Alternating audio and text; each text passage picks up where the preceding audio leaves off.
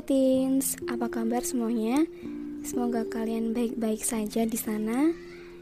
Dan sebelumnya aku mau ngucapin selamat datang untuk anak baru di lingkungan sekolah yang baru. Semoga kalian betah dan dapat berkembang di sana. Aku ucapin selamat naik kelas untuk anak kelas 7-8 dan 10-11. Gak terasa udah mau sekolah lagi. Gak terasa juga udah naik kelas. Rasanya baru kemarin jadi anak baru, sekarang udah jadi kakak kelas deh. Ada yang bilang buat seru-seruan aja, dimana anak kelas 10 tanya ke anak kelas 11, "Kak, toiletnya di mana ya?" Terus anak kelas 11 yang jawab, "Gak tahu dek, kakak juga baru masuk sekolah nih." Nah, kondisi itu aku pernah nemuin dan aku pernah ngalamin saat aku di sekolah. Terus aku tanya ke salah satu guru di mana toiletnya, terus beliau tuh shock gitu.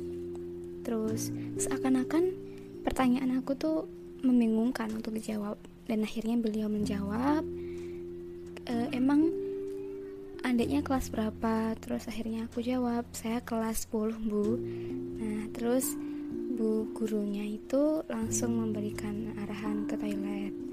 Nah, itu situasi saat offline. Dan semoga kita yang anak kelas 11 ini bisa masuk sekelas 11, karena nanti kalau kita kelas 12 baru masuk, berarti di sekolah 3 angkatan itu anak sekolah baru semua. Gak ada yang tahu lokasinya di mana. Nah, ternyata kita mulai online lagi nih, tapi gak apa-apa, coba kita evaluasi bareng-bareng dalam setahun ajaran ke belakang.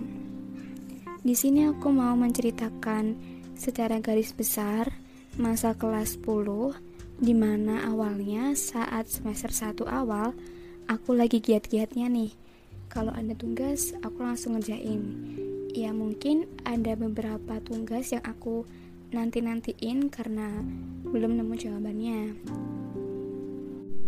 Terus di pertengahan aku mulai jenuh dengan kondisi yang itu aja, sampai dimana aku pernah belajar ya cuma waktu ngerjain tugas atau ulangan. Dan setelah itu aku tepar sana, tepar sini, main HP, nonton, dan lain-lain. Dan aku ngerasa jadi manusia yang energinya cepat banget habis. Dimisalkan HP, aku ini tipe yang baru buka aja udah panas gitu. Misalnya nih, aku ngerjain tugas 15 menit aja, rasanya udah pengen ngasih reward diri sendiri buat istirahat. Dan aku juga pernah kondisi dimana teman-teman aku nilainya bagus dan aku termasuk yang jelek.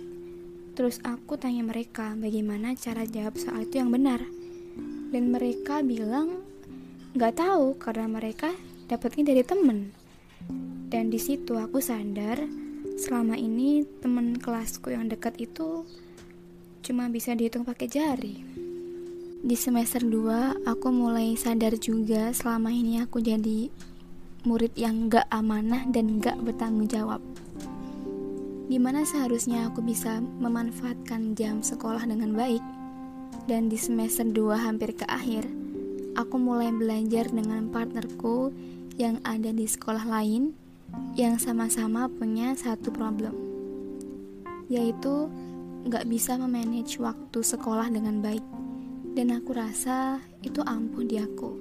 Sekarang aku mau berbagi tips buat kalian, kita bisa mencobanya bersama-sama. Nah sebelumnya aku mau tanya, sebenarnya sekolah itu buat apa sih? Apa pentingnya sekolah buat kalian gitu? Kalian bisa temuin di video 1%. Di sana udah dibahas pentingnya sekolah, dan mungkin kalian dapat motivasi atau dapat dasarnya di situ. Langkah pertama, kita harus tahu nih, apa sih motivasi kita? Apa sih tujuan kita? Pokoknya hal dasar yang dapat menopang tindakan kita. Jadi saat kamu merasa lelah dan ingin berhenti, kita bisa ingat nih, apa sih sebenarnya tujuan kita ngelakuin ini. Setelah itu, kalian bisa bikin jadwal belajar. Jadwal belajar ya, bukan jadwal pelajaran. Karena jadwal pelajaran udah ditentuin sekolah, dan kamu yang nentuin jadwal belajarmu sendiri. Masih ingat gak sih jadwal belajar 1821 yang biasanya dipampangin di suatu perkampungan? Nah, yang jadi pertanyaannya, apakah kamu masih menerapkan sistem itu? Kalau belum, kamu bisa jadwalin belajarmu antara jam 18.00 sampai 21.00 waktu Indonesia Barat.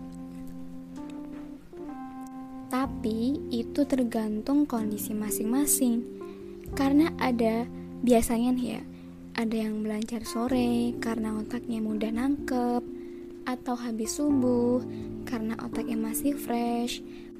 Pokoknya kalian sesuaiin sendiri ya. Nah, mungkin ini juga inti permasalahanmu, yaitu lingkungan yang gak mendukung kamu untuk belajar. Bisa aja nih ya, lingkungan kamu tuh terlalu ramai, atau kurangnya motivasi sekolah dan lain-lain. Cara paling mudah untuk mengatasinya ya dari kamarmu sendiri, karena kebanyakan ruang belajar kita ya di kamar kan. Buat kondisi kamarmu senyaman mungkin, gak berantakan, dan yang terpenting meja belajar harus rapi. Gimana kita mau belajar kalau tempat yang akan kita duduki itu berantakan dan kotor? Kita pasti udah malas duluan kan? Begitu pula diri sendiri. Kalau kalian rambutnya acak-acakan, belum cuci muka, masih ada kotoran di mata, itu pasti kita gak bisa belajar maksimal. Kalau aku, untuk siap melakukan aktivitas dengan merapikan dan mengikat rambut jadi satu. Gak tahu kenapa, aku jadi ngerasa lebih siap dan gak mau rebahan sebentar pun, karena rambutnya bakal acak-acakan nanti. Mungkin kalian bisa mencobanya. Nah, rasanya ada yang kurang kalau anak sekolah gak bahas tentang pertemanan. Untuk situasi ini, aku saranin, atau bahkan situasi apapun, aku saranin cari teman-teman yang sama-sama satu tujuan. Lupain dulu tentang main-main, lupain dulu temen yang cuma buat hura-hura. Bukan berarti kita gak bahagia sama temen yang ambis. Toh kita masih bisa main sewajarnya dikala senggang tugas. Justru itu lebih baik kan? Kamu dapat nilai bagus, pertemananmu juga gak ke arah yang buruk. Nah, dari cerita garis besarku tadi, aku punya temen yang seproblem, dan di situ kita berdua mulai buat list tentang cara menyelesaikannya, buat jadwal bareng, belajar bareng, sharing bareng, dan lain-lain. Kalian bisa fit call dengan teman kalian saat belajar. Kalau misalnya beda materi, kalian tetap bisa kok fit call sama mereka, dengan cara saat fit call masing-masing men-silent supaya nggak sama-sama terganggu deh. Nah, with call itu juga dapat meningkatkan semangat kita dalam belajar loh. Gak tau kenapa, aku jadi ngerasa kalau aku tuh gak sendirian. Aku punya temen seperjuangan gitu. Jadi ya, kalian bisa mencobanya ya. Dan rasain deh perbedaannya. Segitu dulu podcastnya bersama aku, Vel. Dan aku harap kalian bisa ambil hikmahnya dan buang kejelekannya. Dan kita akan bertemu di podcast-podcast selanjutnya, dan tentunya di podcast Muda Mudi Mudar. Bye-bye.